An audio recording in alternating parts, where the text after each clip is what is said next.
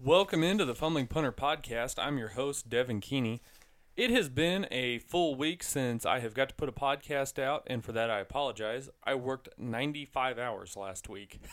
so if you guys uh, give me a little bit of forgiveness for missing last week, uh, last week's second podcast, that is. It was a little bit of a busy week for me, and I do apologize, and I'm trying to trying to stay on track here in the future. Uh, like I said, I've kind of missed an opportunity to get a couple of good guests. Hopefully, I am able to reschedule with them because I know that will be really enjoyable for everyone if we're able to get good guests on and you're not just listening to me ramble for, you know, 20, 30 minutes at a time. But it's a fun time of the year for sports fans. You have the NBA playoffs have started, the NHL playoffs are in full swing, and baseball's going. The NFL draft is coming up. Hopefully, we'll get to do some sort of an NFL draft preview special. Uh, something I really look forward to, and hopefully you all do too. I'm not going to go full Mel Kiper on you. You know, maybe me and Lucas will end up like uh, Mel Kiper and Todd McShay yelling at each other, Todd, Todd, Todd. I uh, I don't I don't think he's a sure shot first rounder. So that would be very entertaining for everyone. However, for right now, let's talk about the NBA playoffs. So the Spurs are looking really good. They went up 2-0 on Memphis last night, and they are finally getting a little bit of media love from people other than the fumbling punter. They may be Golden State's biggest hurdle in the playoffs. The Warriors look stupid good. And really, their only hurdle, other than San Antonio, is probably going to be themselves. But I listened to Todd Fuhrman, a big Vegas sports betting guy, and he was saying that the field is plus 180 against the Warriors. So basically, you put down a dollar eighty and you make a buck if you pick the other 15 teams in the playoffs against the Warriors. That is insane. I have never heard of odds like that before. Uh, probably the biggest favorite anybody's been to win a title since the Michael Jordan, Scottie Pippen Bulls. I I can't back that up, but I, I can't think of anyone else that has been that big of a favorite over everybody else.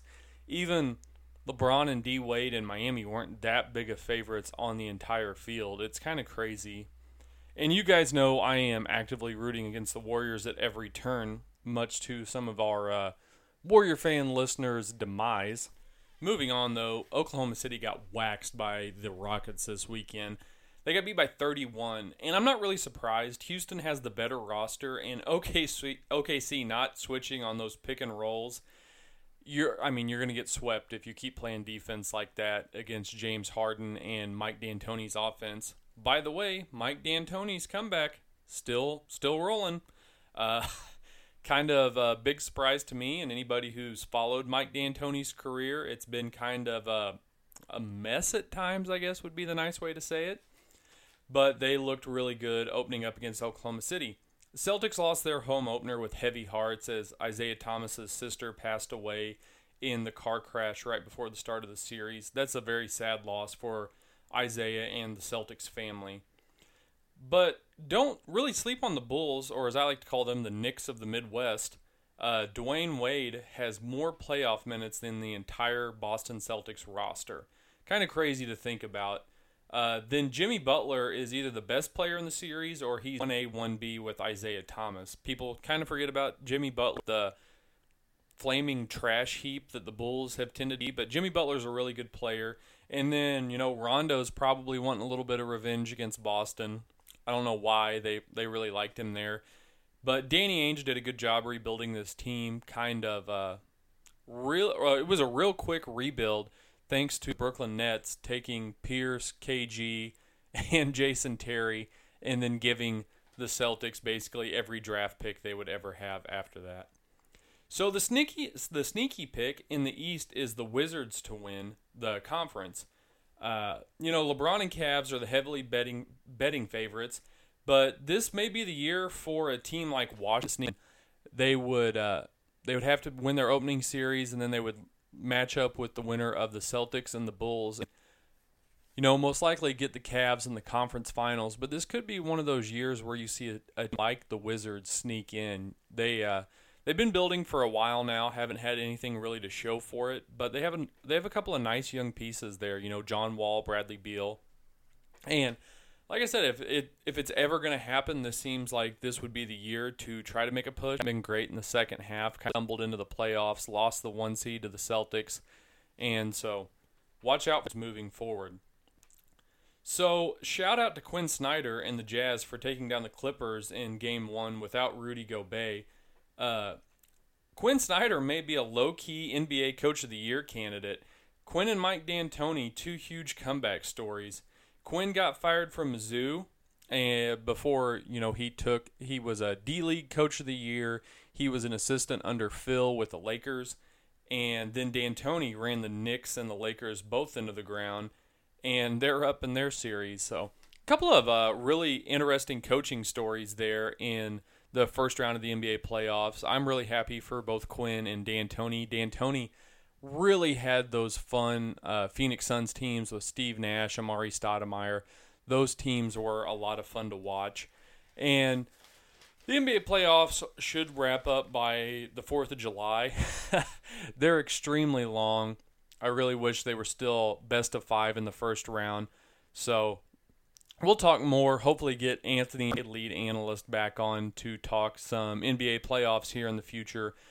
But for the most part, there aren't a lot of great storylines in the first round of the playoffs, which is why I want to see them go back to five games. But the NBA isn't going to give up the possible revenue of one to three extra games, so we will never see that.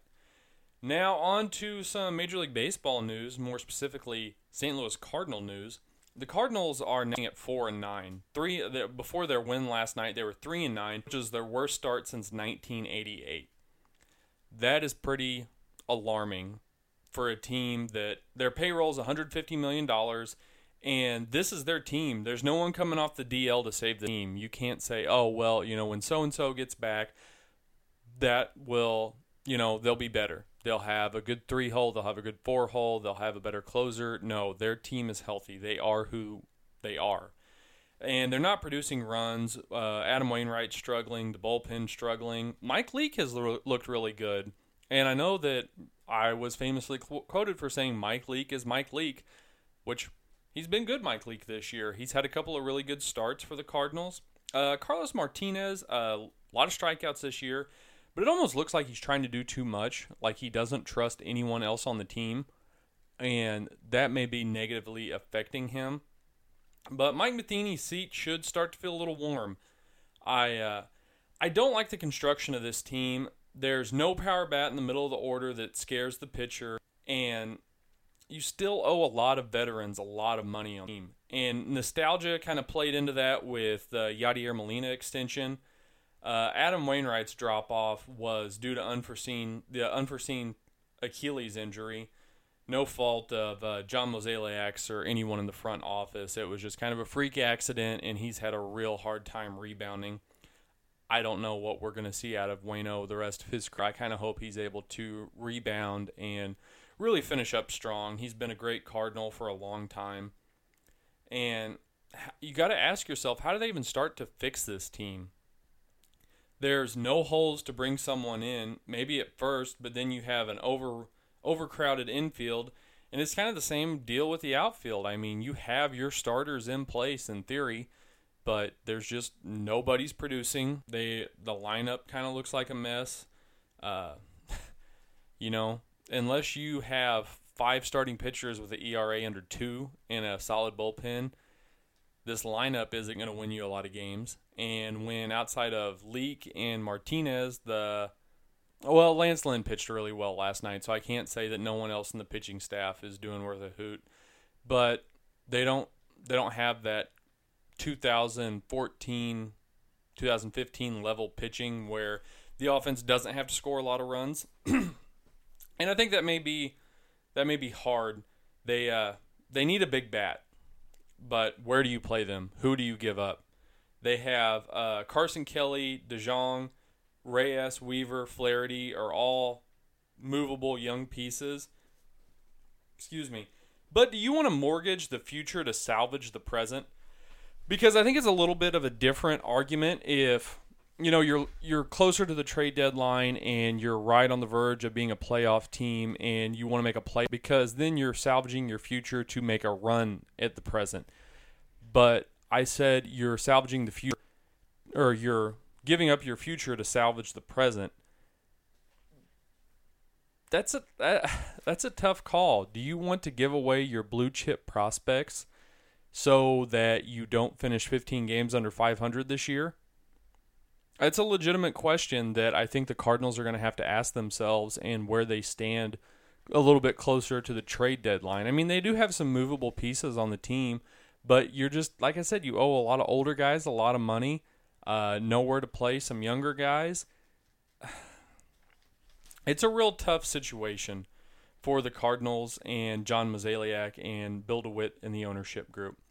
If I were Mike Matheny, two things that I think could help you help make this team better today are changing the batting order and sitting Matt Adams, starting Randal Grichuk every day. So Mike Matheny has said that he needs to get Matt Adams' bat involved. Let me tell you what that looks like. Matt Adams is hitting 167 with one RBI, zero extra base hits, and plays shitty defense. Why do you need to get his bat involved? Listen, I like Matt Adams. I think he's a good person, but brass tacks. Get down to brass tacks. The guy has a big swing, a big slow swing, a, a lot of holes in it, and pitchers have found that. And so I'm not saying he can't be a great utility player, play once every few days, come off the bench, pitch hit, but he's not a guy you need to be putting out there in left field, making your defense worse. Because first, Randal Grichuk's not a Gold Glove left fielder, but your defense is worse with Adams out there and he's not producing to the point that you need to force him out into the lineup. And so, Mike Matheny, I swear. As far as the lineup is concerned, I would move Matt Carpenter to hit Dexter Fowler second and Diaz third.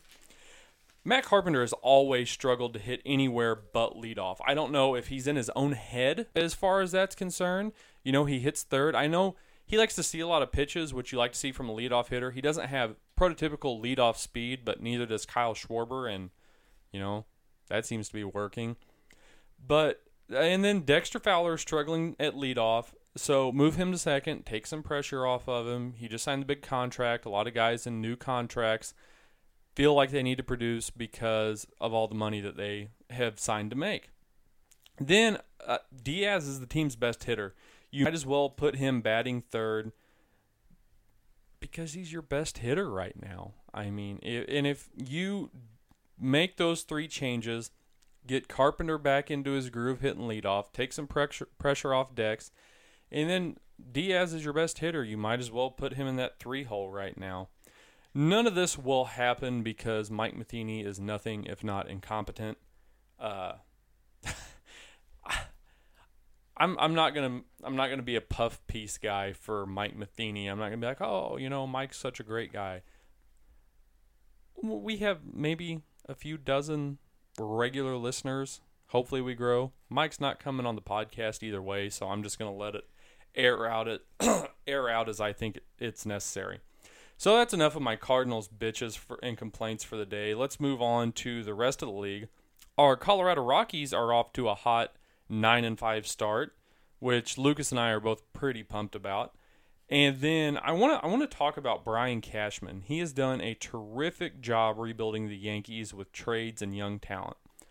For a long time, I wondered if Brian Cashman was anything other than a guy who wrote big checks to players you knew were really good. But you know, last year, if you looked at the Yankees, they were old. They were paying uh, Mark Teixeira and A Rod a lot of money to not produce. Granted, they're still paying A Rod, but that's just kind of the devil that be. And then they Teixeira retired. A Rod was kind of forced into semi-retirement, a consultation role. Traded Andrew Miller, uh, Aroldis Chapman, uh, Chapman, and got some blue chip prospects. And the Yankees are looking scarily close to their next dynasty run. Uh, they have Judge, Hicks, Bird, uh, San- Gary Sanchez, great catcher. And then they still have Gleyber Torres, who they got in the Chapman deal, and Clint Frazier, who they got in the Andrew Miller trade, still looking to come up. So this team has a lot of young talent. You know they're going to have a lot of money to spend once you know A Rod's money's off the books. Uh, I think they still have Ellsbury for a few more years, but they're going to have some cap room to play with. And there's that big free agency class coming up here in the next couple of years, and the Yankees may have a good core and add another, you know, add a Bryce Harper or a Manny Machado, and the Yankees look real damn scary. So, good job to Brian Cashman. I think he's done a really good job with his scouts and his talent evaluators. And he hasn't built this team on just giving guys blank checks. Uh, all these guys have either been drafted or acquired in trades, and he's done a terrific job. So, kudos to Brian Cashman and the Yankees front office. So that's all the baseball notes I have. Now let's get into some Stanley Cup playoff notes. Nashville took a commanding 3 0 series lead over the top seeded Chicago Blackhawks behind strong goalie play from Pekka Rinne. I almost could not pronounce his name, Pekka Rinne. And uh, Rinne has been much like the human wall Jake Allen, who has also led the Blues to a, Blues to a 3 0 series lead over Minnesota. But for the Predators to do what they've done against the Blackhawks has been beyond impressive to me, and I'm kind of scared to see the Blues match up with them potentially in the second round, just because of how well they've handled the Blackhawks. But moving on to the Blues, what what a job the Blues have done top to bottom. Uh, Marty Brodeur has helped Jake Allen look like a young Marty Brodeur. Uh, Mike Yeo with the uh, Stones to sit the $4.75 million man, Jori Lehtera, for the younger faster Zach Sanford. I love that move. Uh, you know, I was listening to the Game Time guys, Jeff Jones and our good friend Brad Lee. They were talking yesterday about, you know, Ken Hitchcock would have never done that.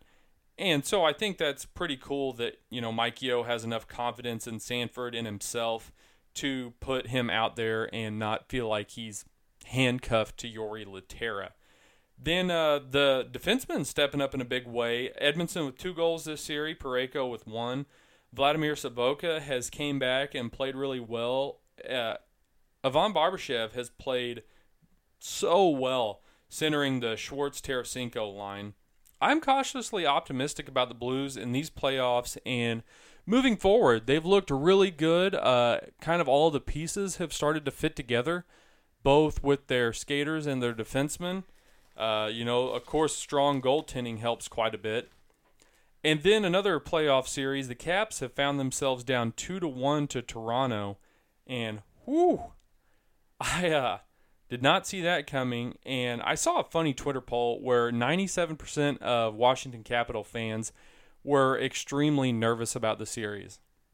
And as a Blues fan, I totally know exactly where they're coming from.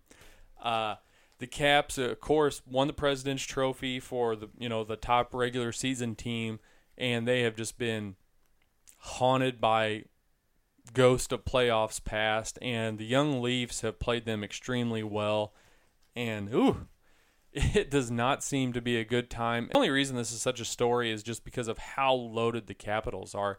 You know, they have Alex Ovechkin, they TJ Yoshi and TJ Oshie, and then they went and got Chevin, Kevin Shattenkirk. I apologize for my fumbling arounds there. And they have not looked so great. So a new segment I'm going to do for the playoffs are my top four and bottom four power rankings based on solely on what they've done. The regular season is irrelevant in these. It's just how teams have looked and my rankings. So here we go for the top four. I have co number ones. Uh, the first number one is Nashville. They're up 3 0 on the top Western Conference seed, Chicago Blackhawks. I think they've played real well as a team. Pekka Rinne has really taken them to a whole new level and so they are sitting atop my playoff rankings. My co number one is the Blues, who are up 3-0 on Minnesota. They uh, they played extremely well Sunday. They played pretty even with Minnesota and got the win in Game Two, and then Jake Allen just willed them to a victory in Game One. So I have the Blues tied at number one with Nashville. Now my number three team, uh, number three top team is the Pittsburgh Penguins.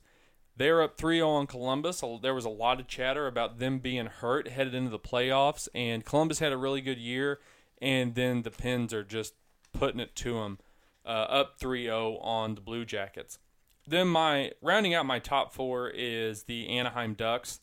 They're up 3-0 on Calgary after a great comeback last night. They, uh, you know, they're one game away, just like these other three teams, from moving on to the conference quarterfinals. So I have co number ones Nashville and St. Louis, number three Pittsburgh, number four Anaheim for my top four.